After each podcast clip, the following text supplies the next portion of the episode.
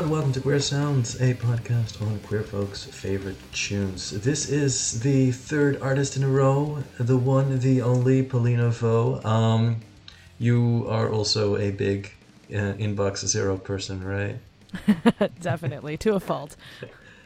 All right. Um, and you know, I was kind of wondering. I was getting curious when thinking about that because uh, you're also a little bit of a techie person. I wonder to what extent the Inbox Zero um, lifestyle influences your day to day. Because I'm thinking, you know, someone who would like Inbox Zero might also be into time tracking and other little bit of productivity tools. Is that a correct assumption?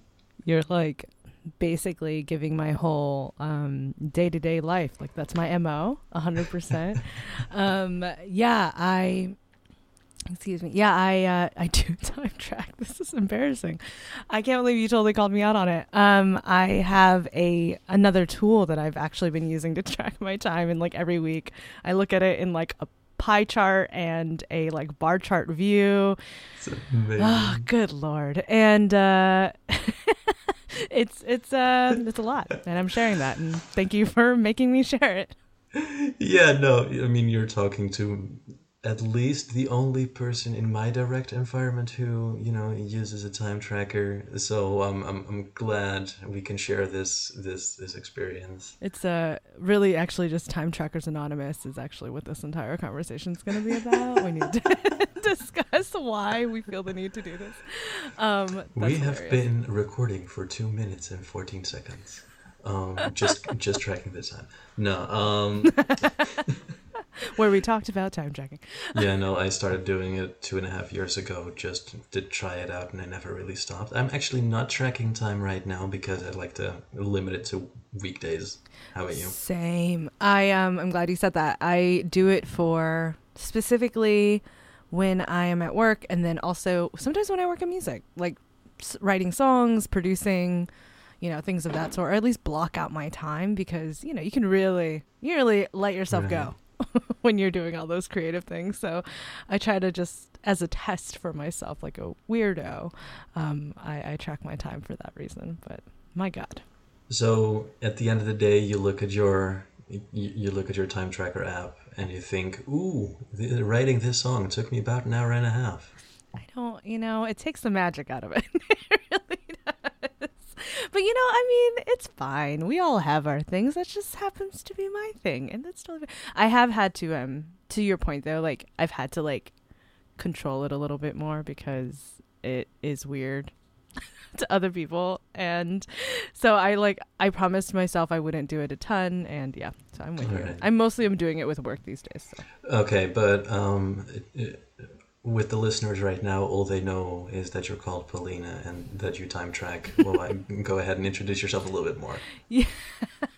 Uh, hi, everyone. I'm Paulina. Um, yeah, uh, I am a singer songwriter producer in Brooklyn. Um, I am, you know, I'm out here in Brooklyn just trying to hustle and make. No, I'm just kidding. I, am just out here and uh, really excited to be here. Um, what are your pronouns? My pronouns are she and her. And um, yeah, I, I, don't know. That's I, it's I'm keeping it simple these days. You know, it's also it's also just me uh, knowing that we're gonna get real deep today. All right. Um, before before we dive into all of that deep deep conversational stuff, let's start with track number one a flashback to the 90s Bone Thugs and Harmony, The Crossroads. Now tell me what you gonna do when it ain't nowhere to run. When judgment comes for you, when judgment comes for you. What you gonna do it ain't nowhere to hide. When judgment comes for you, cause it's gonna come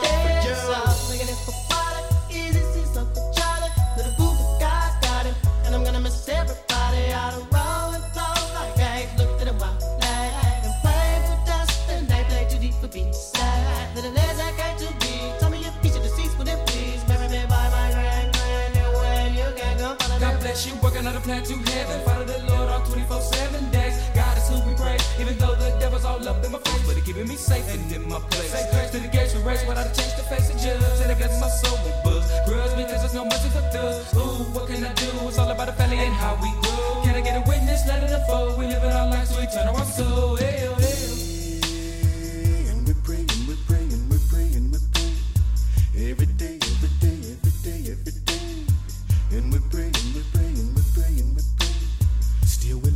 Now follow me, Rosto. Weather is tell her seven. Come, let's go take a visit to the people that's long gone there. While ladies, they're terrible. Instead of keeping up with family, exactly how many days we got lasting? While you laughing, we're passing, passing the way. We gon' raise our souls, cause I know I'ma meet you up at the crossroad. Y'all know if I ever got love with them both thugs, baby.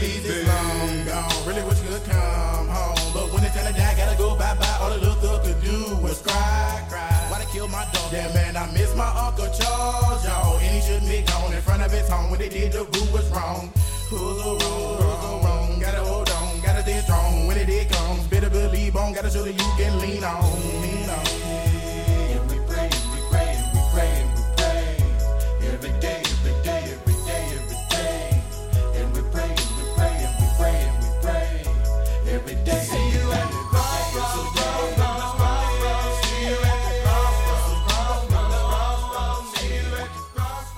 A track from 1995. Um, go ahead. Explain why did you why did you pick this specific track?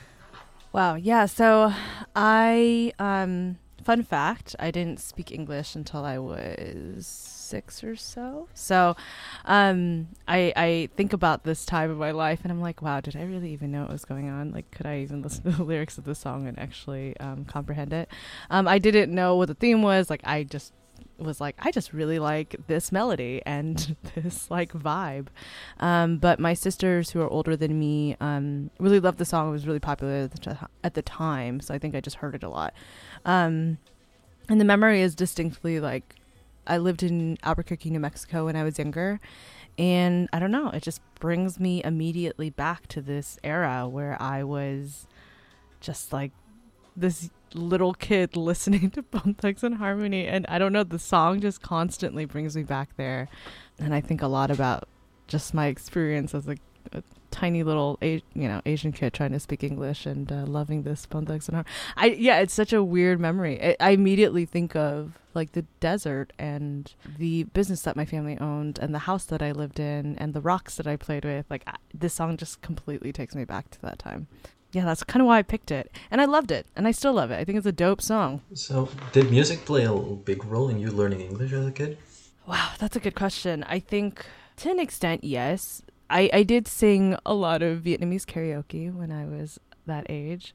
Um, I was gonna choose one of those songs, but I actually like barely remembered the ones that I used to sing. Um, I think I definitely, I definitely did. You know, I sang also a bunch of Spice Girl songs. Like I definitely did start kind of really getting into pop culture. I think that's like how I would describe it in my head, um, versus being like, oh, I utilized it to learn language, right? Like I just was like embracing pop culture, U.S. pop culture. That's like how I would describe that, which I hear from a lot of people who learn English, right, as a second language. Like that is usually the gateway drug.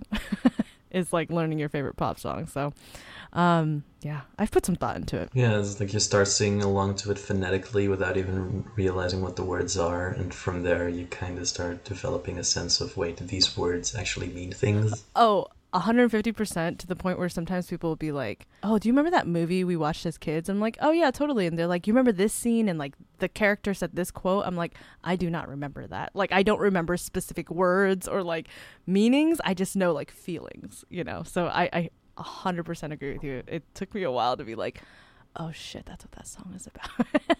and and then me just like reflecting on that and being like, man, I just, just troubled kid, you know, troubled kid. I'm trying to think of what songs that could have been for me because, you know, English is my second language as well, and I'm thinking, I'm not entirely sure. I think it boils down to one or two options. The first ones that pop into my mind would be like Hakuna Matata or something like that. Oh my god, I love that. And the other option would be Don't Say You Love Me by M2M. Oh my god, M2M. Um, I love that. so song. what was That- what was the track that specifically uh, is there a track that made you think yes this I love music now this is my Oh my god. the doors to heaven have opened So I guess along the same vein of just like '90s R&B, I used to love Babyface. So weird. Like I, we are ch- babies in this era. Like how would I like Babyface? I just like distinctly remember. I don't even know the song. I just know the video, and like I just was so into just the way it felt. And then I really enjoyed like there's a few other 90s um R&B songs that I really like, but in particular like that genre. I don't know if it was because my sister listened to it. I don't know, you know, if I was just exposed to it, but it like moved me as a kid. It's so weird to say that. Um but yeah, that that's another one that I can remember. Um there are a few other like TLC I loved Right. um as well, of course, and like Waterfalls. I remember singing that as a kid, just over and over again, watching that music video. Like, ugh, I loved TLC. So you know you were aware of music at a very young age. Is that what what what age are we talking here? Oof, yeah, three or four probably. I started with the Vietnamese karaoke, and then quickly, quickly went into '90s R&B. Um, yeah, definitely. Uh, I I st- I do just remember the the Vietnamese karaoke, and I remember like my family would think it's super cute, and they're like, "Oh, Paulina, come here and sing the song for our guests," um, because it was adorable. So do you come from a very musically involved family? Not really. Um, despite that, I mean, yes. Okay, hold on. Let me let me give credit where credit is due. Um, the story I tell a lot is that like my I didn't find this out until I was like ten, but my dad played um, bass in a Beatles cover band in like the 1960s, 50s, um, in Vietnam, which just sounds like the coolest thing in the entire world. Um, he tells me though, like we literally just like played cover songs together maybe had one gig. Do not use this as your source of music truth. Um, and uh, my sisters though did both play violin, so they both played in the orchestra. And like one of my sisters was first chair, and you know I learned violin because they simply, you know, because they were playing it. Um, but yeah, my mom like wasn't really musically inclined. All I know is that there must be a history, right? Because that's usually how that works. And I've had voice teachers be like, "Oh, who else sings in your family?" And I'm like, "N- "Literally no one. Like I am the only one." And she's like, "Well, there's someone. There's someone back there. Just letting you know. Genetically, this doesn't just happen. Like, you know." Um, so what when you started taking vocal lessons, when, was that also like at a young age? Like when did you start making music? Um, I didn't take vocal lessons until I could pay for them myself. So that didn't happen until, yeah, until like 18 or so. Um, but I did start making music. I wrote like my first song when I was eight. It was terrible. Um, I started playing guitar when I was 10. I did not get better at guitar until I was like 14.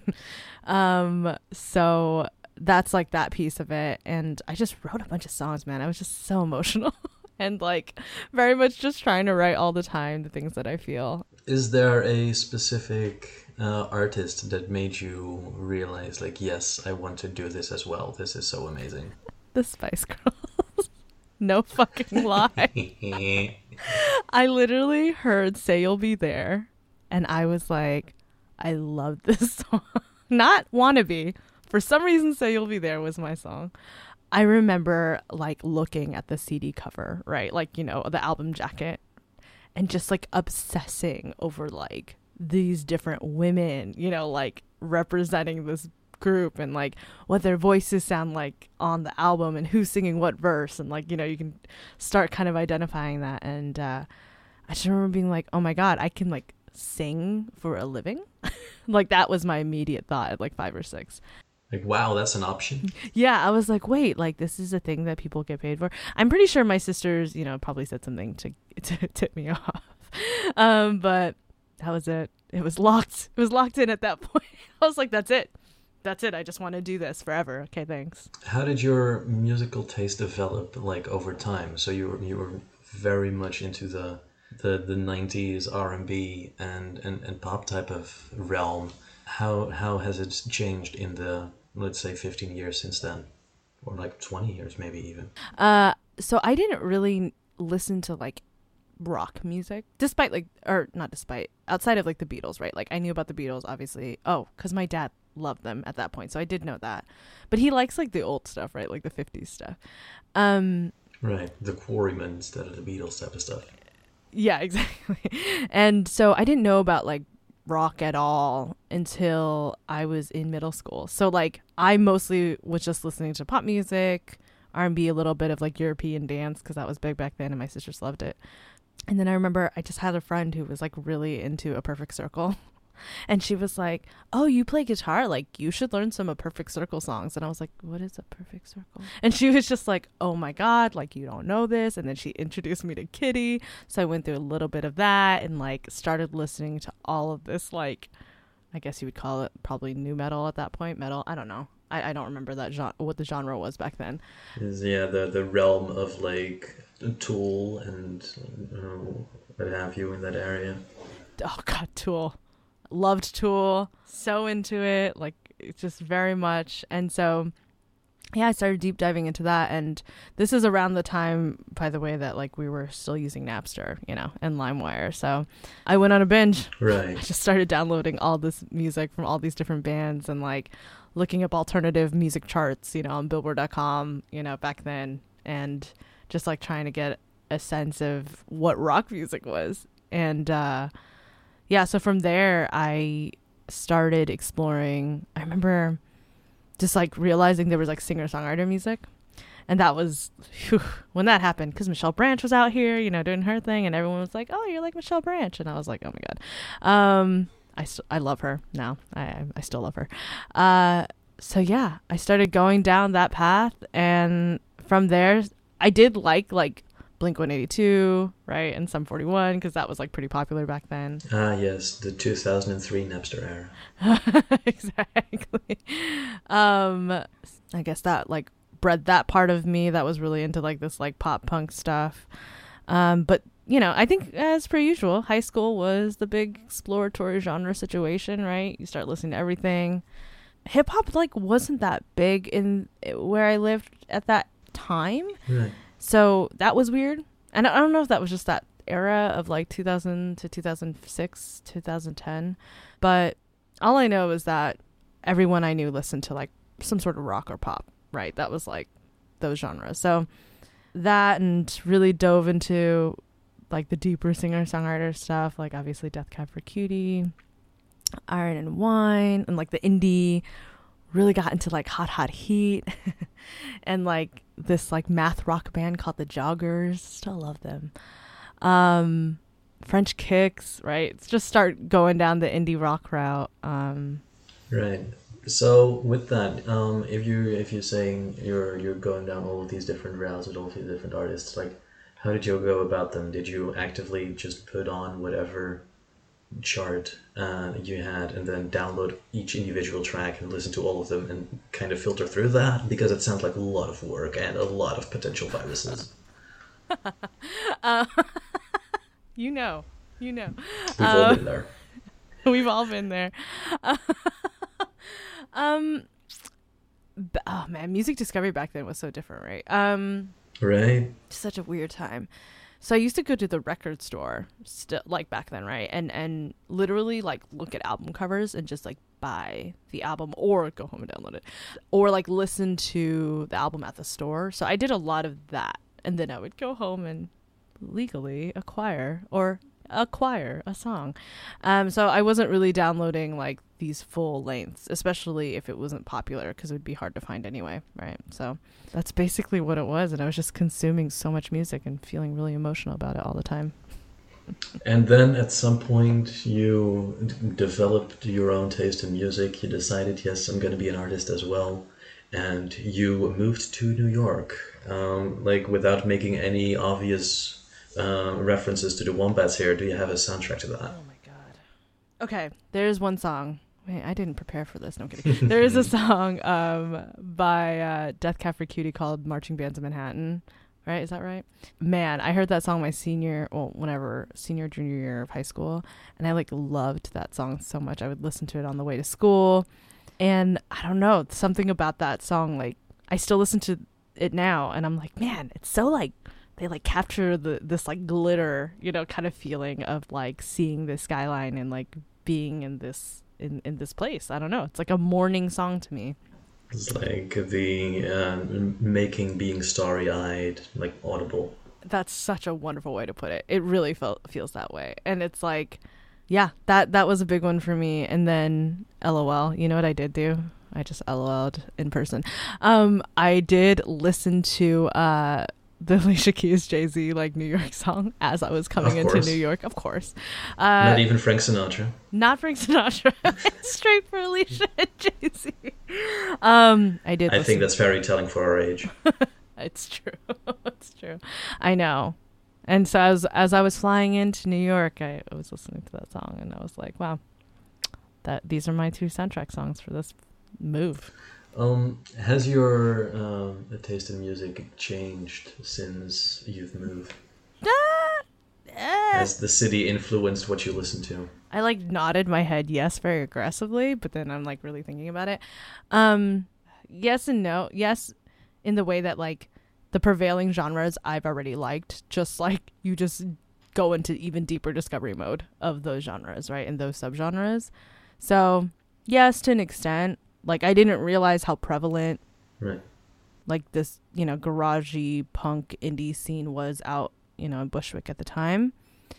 And then I would just go to all these shows, you know, and I was just like, wow, this is all amazing. And this is all here and everyone's indie and like, wow, you know. So I really got into that kind of mode and you know, continue to love just like this like underground ish kind of like indie punk kind of sound and I didn't realize it was so specific to Brooklyn at that time. Like I just was like, oh, I love it. And then hip hop, like I've always loved hip hop, so it was nice to be in a place that really appreciated hip hop versus like where I lived prior to that. And man, just loved it. So yeah, I would say like those two genres in particular. I think living out here very much influenced that. Um, and then also I got into musical music because I don't know why I wasn't really into it before, but obviously living out here, like met so many people that love musicals, like came out here to be, you know, a theater person and, and do the thing. So I got introduced to a lot of, a lot more of that that I hadn't really listened to before. So yes, you you you mentioned your your love for hip hop, but um, I feel like uh, other than uh, Bone Thugs and Harmony earlier in this episode, like and maybe Jay Z as well, but I feel like it, it just kind of pops up and isn't and like I felt like it was missing for a lot of the other stuff that we've talked about. Why do you think that is? Oh, I definitely. Oh, there's a lot there. Do you want me to really dive into that? Because I got I got a whole spiel about it Take it away. I'll cut you off as soon as we run out of time. for seven hours. Um, the time tracking says. Um, uh, I moved from. So I moved a lot, and I moved from Orlando, Florida, when I was. I lived there for like eight years or so. I moved to Arizona, and when I lived in Orlando, like I the genre that's like really prevalent in f- that part of Florida and maybe just that time was like hip hop, R and B, pop, blah blah blah. But when I moved to Arizona, like it was just so rock and like metal and hardcore and indie. And like people would make fun of me for liking hip hop or people would just say shit like rap sucks. and I'd be like, "Do you even know? Like what do you mean rap sucks? Like what does that even mean? Like what is rap to you?"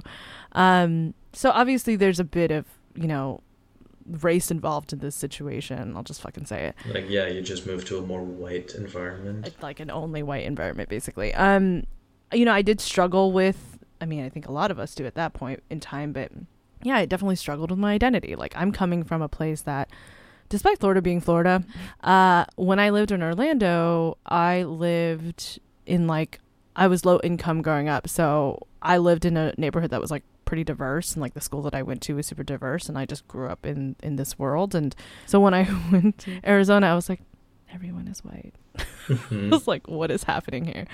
And uh, it just a little bit of that weird reverse culture shock, right?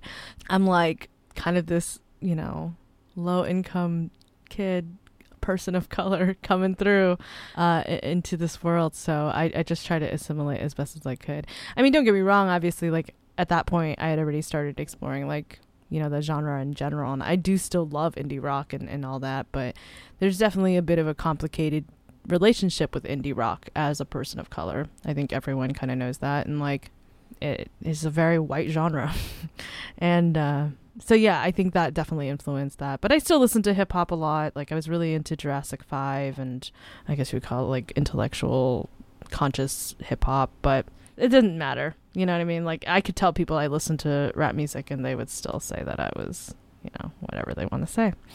So yeah, that definitely influenced it. So when I came back to the East Coast, came back to New York, I was like, wow, fuck, thank you. like I'm so glad I can like love hip hop again. You know, like it just was really amazing to be able to talk about it and like care about it and learn so much more about the genre in general and like the history and and and meet some incredible people who really just know a lot about it and that's really what happened. I think that's a very powerful um, image of where you live influences what m- music you listen to. Yeah. It's very telling how you how you, how you represent that entire situation. Kind of, I'm not entirely sure how to describe it, but with uh, with with all of the indie rock bashing, let's get into an indie rock track ish. Um, just trying to build a segue here. Let's go for it. Um, Something has to change by the Japanese House.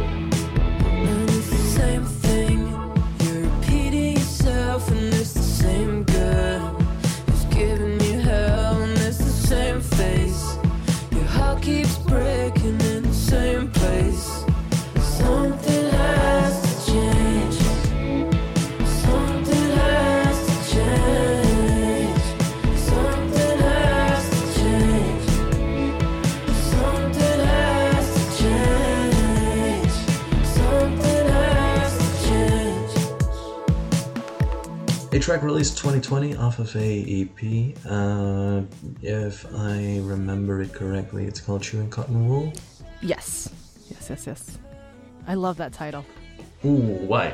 It's so abstract to me a little bit and also just so accurate and like I can feel it in my teeth. you know, like I literally am just like and I'm like, man, what a vibe.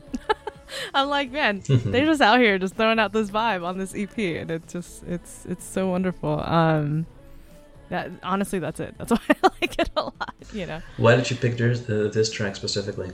I mean, I really love the Japanese house in general, um, their story and, and kind of what they, their music discovery journey is really cool. Um, but they work with, um, I don't want to say it wrong, but I believe it is the guitarist from the 1975, and like, I love the 1975, and honestly was like l- really looking for another band that kind of shared the same um, sound. Came across the Japanese house, and literally, I think I've listened to this both al- all albums on repeat like too many times to count. Um, so I picked this song in particular because it's kind of fun. Like the rest of their work is a little like super serious and very emotional. I mean, the song's also emotional, but I love the vibe of just like this dancey track over just some somewhat sad lyrics, and the production on it is really cool. Um, there's like a transition. So the Japanese house sings with I guess you call it like a vocoder. And they sing with it live and, and they do the whole thing. Your vocoder is the thing that makes your voice sound funny. It sounds funny, it adds harmonies, it does basically whatever effect you want it to do. Um, Right, yeah, kind of give it that robotic twist too. Exactly. And it's like almost too perfect, you know, which is also really cool. hmm And uh, I read an article, they said that like they did that because they were really like subconscious about their singing voice, um, which is always really interesting to me because I'm like, you sound amazing. but yeah, in the song, like there's a transition after like the second verse. I think it's like the third verse, um, where they kind of like shift. It's like they shift the pitch just enough to make it sound a little bit different and a little weird, a little bit more masculine. And uh, I don't know. I just think that's really, really interesting that suddenly in the middle of the song they kind of make this transition. Um, I'm sure it means a lot more than I'm, you know, reading into, but the rest of the song was fun. I don't know. I like to dance to this one. It, it- that's the other piece of it. It's just like an enjoyable song, but it also has all these really dope details in the production that it's just like, you know, you got to appreciate good production and be like, I know you spent some time on that. All right, yeah. So I, I, I did some digging uh, with uh, on the Japanese House because you know sometimes people specifically pick their queer artist of the week based on you know their experience with gender or because or their experience with sexuality and I was kind of wondering out of the Japanese House queer experience like do you latch on to the gay experience the gender presentation experience or the poly experience more You read the story about how they came up with their name. Um, Isn't that like because they went like on a holiday somewhere? They would go on a holiday and there was a Japanese house and like they would pretend like you know they were a boy from another you know place and imagine like their house and or imagine like living in this house and then that just became an identity. I think that's so fucking cool and like very much like a really wonderful thing that I think a lot of kids working through any of those things you named kind of like eventually goes through in their personal life. Like when I was younger, okay, to answer your question, sorry.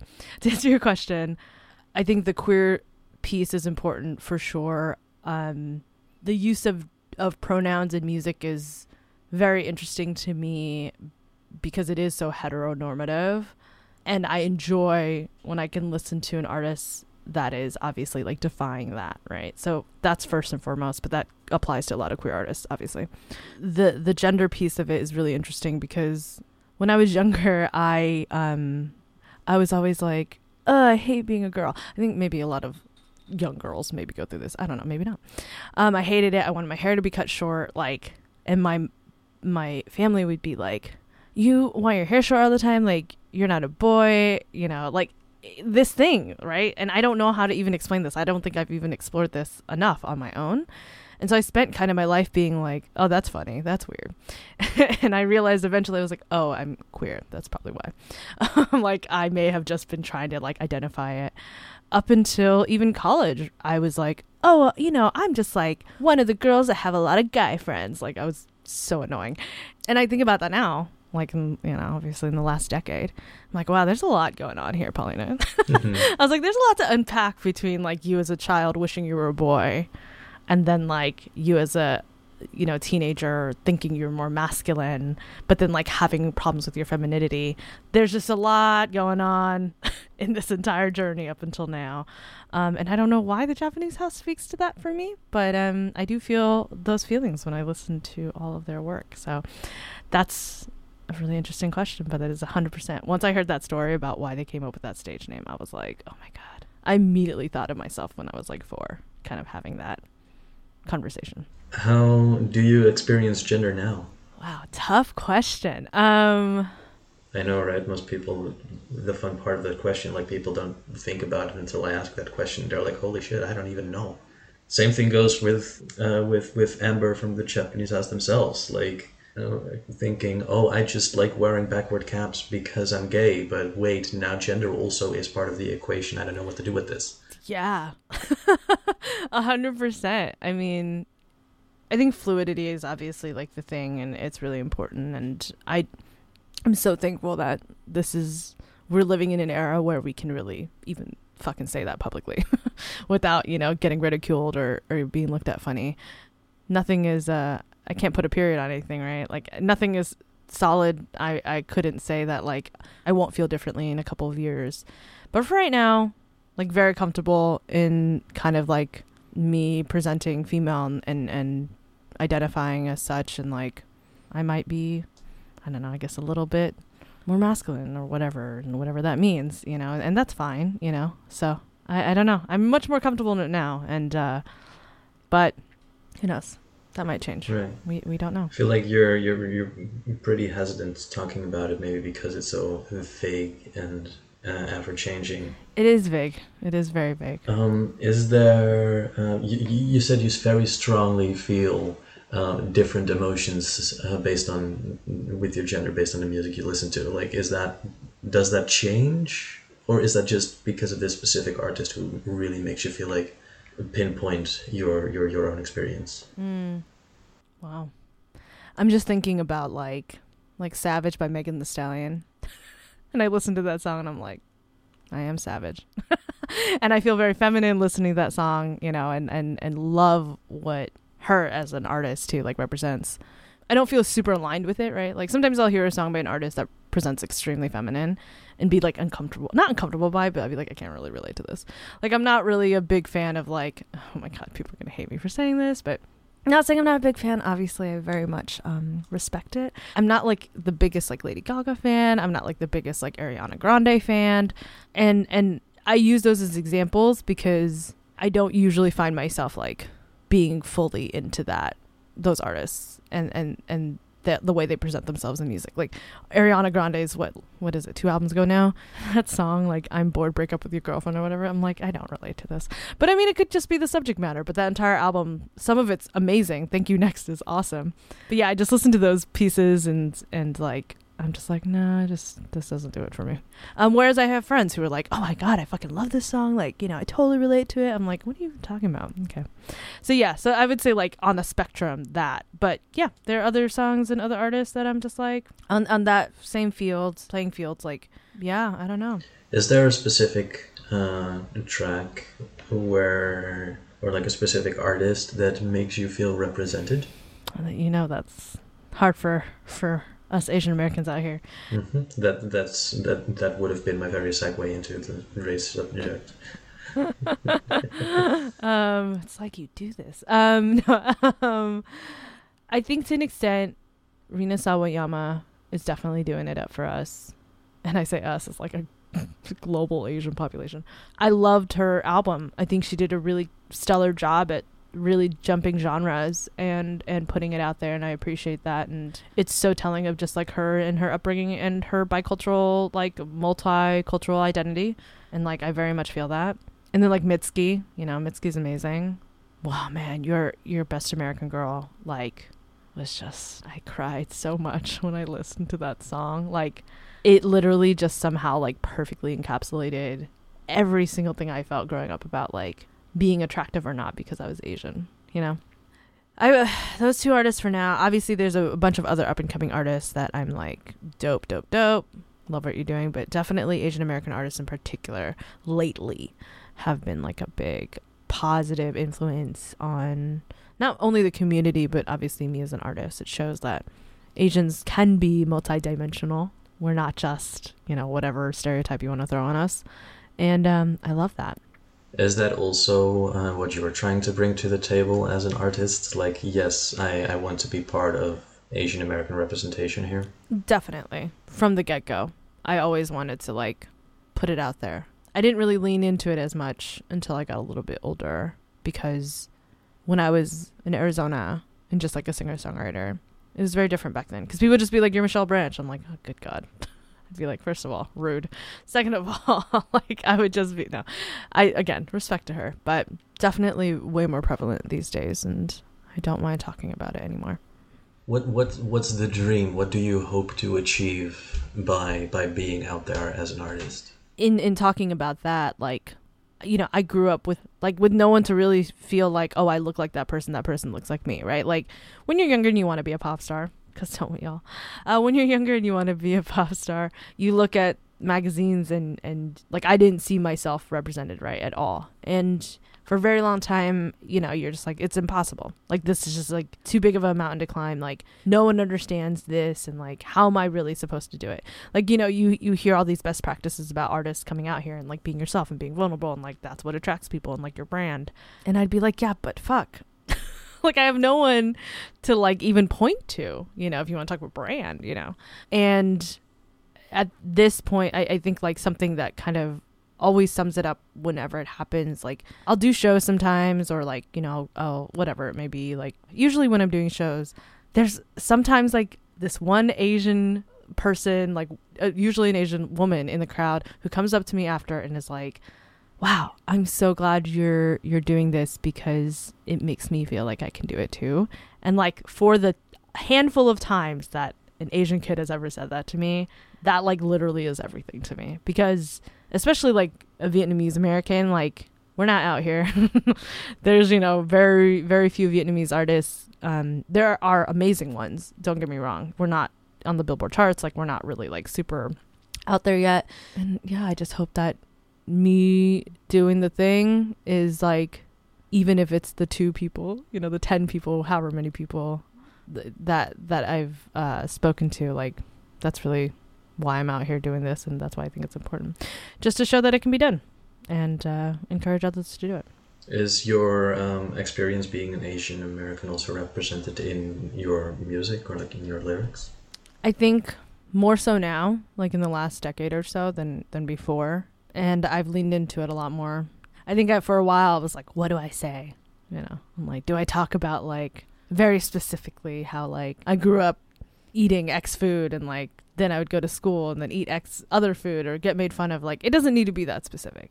I think the really cool thing about writing music is you can like have this intention behind it, right? And people who know, or people will interpret it however they want, obviously. But I think anyone who, I mean, honestly, just like how I feel about, and, and it's- just relevant, like the Japanese house, like I interpret it in a much stronger way because I know their background, right? So I think that that's really what it comes down to is if anyone can identify with me, great. And then they hear the music and they're like, wow, totally great.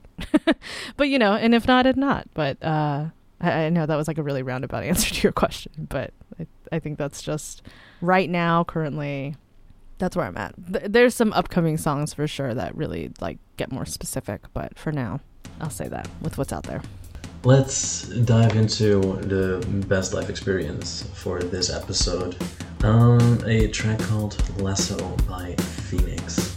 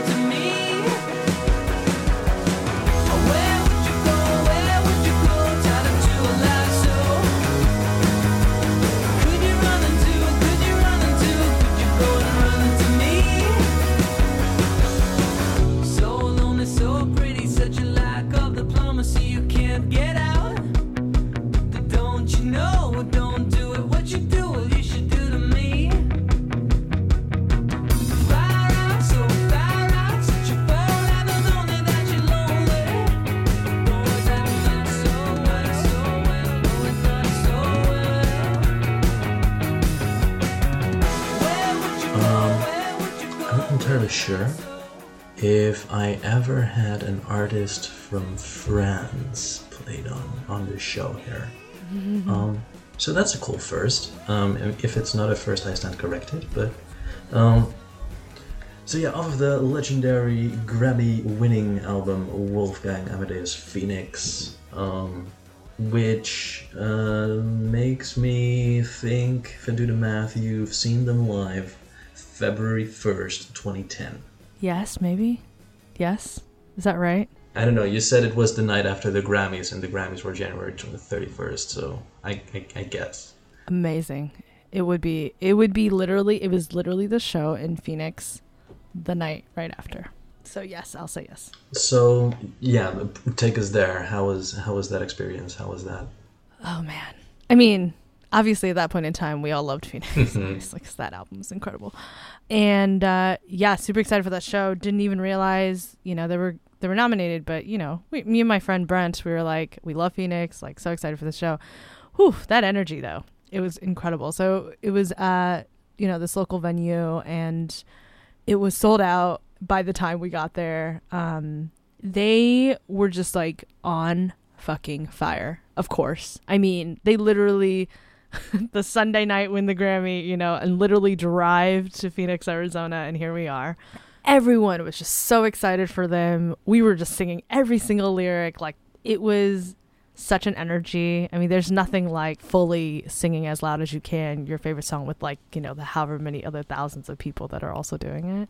And just feeling so proud and and them just being like I remember at one point they were like, I don't know if y'all know, but we won a fucking Grammy last night. We were like, wow, you know, like really just freaking out over it. And like the reason why it was special was because uh, specifically during Lasso, I've been to this venue, we've been to this venue a few times. Just like most venues, you have like that in between space between the stage, right, where security is, and then there's like obviously some sort of gate, right, to prevent people from hopping on stage.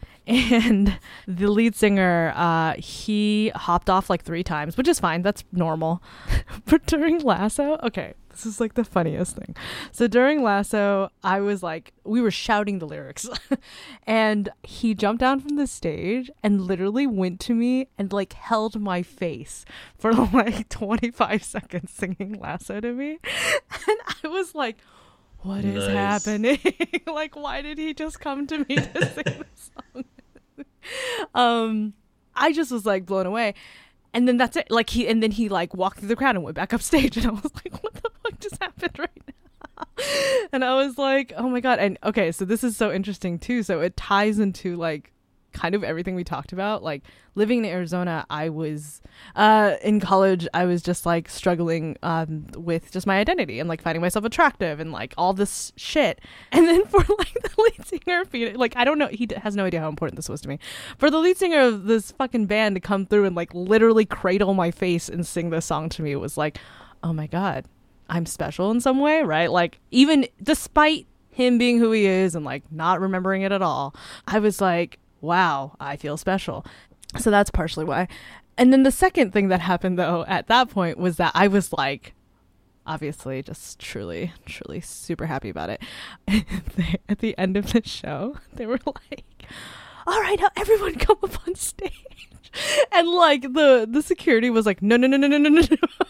And then you just see the entire crowd just like climb on stage like uh, the few that could make it, you know, and and they sang their last song with all these people on stage and it just the energy was just incredible.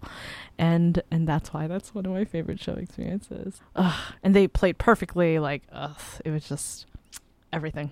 So I got that personal experience, but also the crowd fucking hopped on stage and it was just like Sick. yeah, you're just like damn, this is amazing. Um I always love it when artists like kind of go rogue like that, like against all the security policies. the security guards being like, you know, seeing them do that. Also, like grabbing the instruments off stage. So obviously, also they're like stage hands, you know, Right, being like, oh shit, you gotta get all the equipment out of here. And then them like throwing everyone off stage as a result. Um, but yeah, and so funny story too. I literally was like, did I dream this? I was like, did he really like cradle my? I mean, I was with my friend, and he was like, uh, yeah, he did. I was right next to you, and it was lovely and amazing. I was like, "Uh, yeah, I just is it a weird memory? So I literally went on YouTube and I like searched for any video of this moment, and I fucking found it no way. you can't see me. You see him jump off stage, go into the crowd, literally with his hand out, and like singing to me for however long, and then walking away. And I was like, that was me. And I sent it to my friend, and I was like, this is me, right? And he was like, oh yeah, that was definitely you. You think I don't remember that? And I was like, wow. So yeah, I do have the video. All right, you should you should send that over. We can put it in the show notes. Oh my god, it is it is too good. Uh, uh, the only unfortunate thing is you cannot see that it's me, but it's okay. I'll take it. I'll take any proof. Right? Yeah. It's, it's, even if you know people are huge Phoenix fans themselves, they can imagine it's them, and now they've got a very well this uh, very well described version of the story in which they can you know implement themselves like whatever. So do you do you remember like your first ever concert? No, I remember my first like stadium show. Like I did see the Spice Girls back then, which was incredible. Wow. I know. Very lucky. um I mean that's the first big show. I'll put it that way. When, when we're talking about you know your your own Paulina Vo shows, are we talking more into the direction of Spice Girls or more towards Phoenix? Okay, definitely more Toad Phoenix. Though I do want to incorporate more dance moves into my show, so. and maybe more like uh, you know, What's more, more withheld you so far? uh, you know, instruments mainly. But if it wasn't for the instruments, you know, it's all it's a free game. Um, yeah, definitely more on the other side for sure. Just more intimate, and I play with a band now. Um, they're fucking great, so I really enjoy that, and excited to get back and play more shows because I miss it. Know, don't we all? I know. A, a, a little bit of a nerdy um, sidestep that I wanted to make here is you work in the music industry, which you know um, I'm, I'm I'm a big sucker for nerdy shit like that. so I just I just gonna go and say it. Tell us about your day job. Oh boy, no. Um, for the first time, I'm so excited to talk about that. Actually, I'm not even being sarcastic. Um, yeah. So I work in um, music publishing, um, and it's just dope. like I get to learn about this side of the industry that is very nerdy, uh, very specific. Uh, requires many calculations and uh, accuracy, uh, and some people do not like that. And it's uh, it's music admin, so it's not every musician's favorite thing to do because it's just so um, boring, as is what I hear all the time. Um, so what does music admin actually entail? Because you know, if if if I let my mind run on it for a little bit, I suspect it would be you know getting an overview from radio stations and then calculating how much artist how much money should go to what artist be based on airplay or something like that. On yeah, that's also that's one of the ways. Yeah, that's one of the things. Um, All right, cool. I love it. What am I? who doesn't um i yeah very very base level for sure and we're kind of we're on the receiving end of that so um, the company i work for is like a music publishing admin so we're receiving whatever money is being sent to us from spotify from soundcloud from yeah radio um, you name it um, and then we're taking that in. I mean, I'm not. I have a te- there's a team that does that. Uh, they take that in and and they uh, spread spread it around. I'm making this sound like not technical at all, but it is just a lot of spreadsheets. Um, and my role in particular, I directly like support the artists and the clients that we have. So it's a lot of like education and like teaching artists about music publishing and like where they can expect to get royalties and where you know they shouldn't and how they should organize their shit and uh to put it lightly and you know why it's important so yeah I mean, the backside of like the like the behind the scenes of the music industry like that. Um, is there is there something you feel like oh there's so much that needs that needs to change here and you being in a position that you can do that maybe? Like how much can you can can you gear the spreadsheets towards less racism is basically what I'm trying to ask. oh my god. Yeah i mean that's what a way to put that. I love it.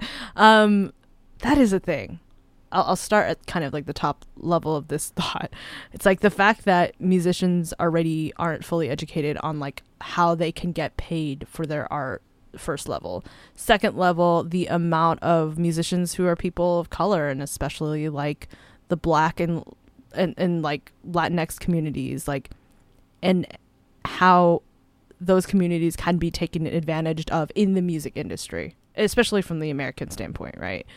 Yeah, it funnels down in that way for sure. And me and my team and our team being kind of on the other side of this, like outside of as a company wanting to be inclusive and representative and speaking up for you know, oppressed folks, like there's one, but that's like a corporate side, right? That's like the front facing side. Internally, being super intentional about like how you empathize and like speak to people and work with them, clients, artists, etc., to understand what essentially their fucking rights are. Like I think on a, a very like day to day level, it's like, yeah, it's frustrating. It can be confusing yeah, it sucks sometimes. Let's figure out like what you need to learn so that you can figure this out for yourself. you know. I, so there's no broad statement there. It's just more of like being aware of the fact that like this discrepancy is there and like how can you better the indie musician who's directly being impacted by that and what do you do internally with your team to make sure that like they are getting paid or that their shit is together no grand sweeping evolution just day-to-day consciousness No, no black flags like in in front of whatever big corporate building. No, no guillotine. i mean maybe that too you know the revolution is inevitable. I think it's a little bit of both, maybe. For sure. But no, I mean, talking about it and being vocal about it is also incredibly important. And like, I'm very fortunate that the music industry, right, is generally pretty like forward thinking to an extent. So I think, especially for our team, like, we're very aware of the fact that like we are in this really interesting intersection of like giving the day to day artists more control. And I, I think that that's a mission that we all care about. Before we move on to track number four, is there anything we have missed? Something you still want to mention? Man, we really covered it all, to be honest. You really just for that transparency. You really you really did guide me through some stuff. You're right. I was like I was like, yeah, I want to touch on this and um and you really helped me get through that. Um Thank you. I only pretend to know what I'm doing. I mean, you know, I think I touched on it. You know, I think the the other things I would normally touch on is just how important representation is and how important it is to support like indie artists and and the people that you really um connect with on on not just you know the the top artists out there but the indies it, it's so important and especially those who have a message and identity that you really care about like we all need it and it's just it's nice like even just when someone reshares a, a song. It's such a small gift but um it isn't you know it means the world. So if anything just aside from um some of the the stuff that we've already talked about just always encouraging people to support their their artist friends and uh the true true indies you know? Um, and then with track number four, you decided to not go with a track of your own, but but but but, but you picked a track called Cinderella Part Two by Chica. Um, why that one? Chica is a new artist I just discovered, so I wanted to be um I want to be true to that. Um and uh that song in particular first of all it's like the perfect like just this R&B just like feels song. That's how I describe this genre. Um but in particular I remember the first time I heard it I was like there's a line it's like Cinderella you just you look like me um I immediately was like, oh yes. like again, you know, another queer artist just like really being out here. They don't even need to say it. They just have to say you look like me, Cinderella, you look like me, and I immediately was like, like my heart like just was like, oh my god, I can relate to this entire song for no reason. Um and I literally listened to it on repeat like eight times. So that entire just discovery of that song in general was just like such a magical thing for me personally um and i just love it also I also I also like um, the symmetry you brought in here. Like you started with the melodic um, hip hop type of stuff, and we're ending with it. And in between, we've got two two white indie songs. Like I really like that that, that symmetry. if i can put myself that's the whole story that's it that's all everyone ever needs to know about my musical likes Okay, but um, with that, let's get back to um, supporting your indie artist friends because you too can do that by supporting this podcast on patreon.com slash queersounds. Tell a friend, um, uh, share a link on twitter.com or wherever. Um, you can also give Queer Sounds a follow on twitter.com um, uh, by looking for at Queer Sounds Pod. Um, we use the same handle on Instagram. And um, yeah, definitely uh, check out Paulina Vo's stuff. Uh, it's it's it's pretty cool. Uh, I'll I'll put a link up on my Instagram and Twitter there as well.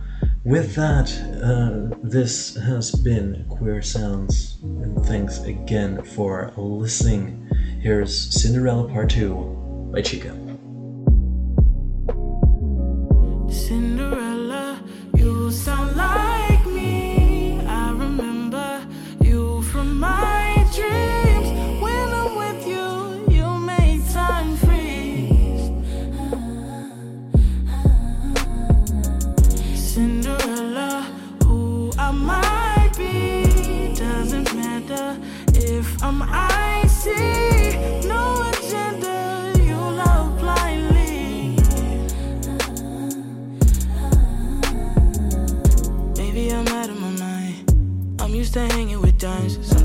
About you is different. You're all that I'm missing. I'm thinking about making you mine. Me, I got used to the limelight. Spending my nights getting rhymes right. Being with you is the highlight. Lately, I'm thinking the time's right. Don't want you anywhere else. Stay, girl, I need you right here to myself. No one is better alone. Come and take part in the world, and I know that you're leaving soon. We're running out of time. Let's create our own reality and shift the paradigm. Uh-huh. Cinderella, sound like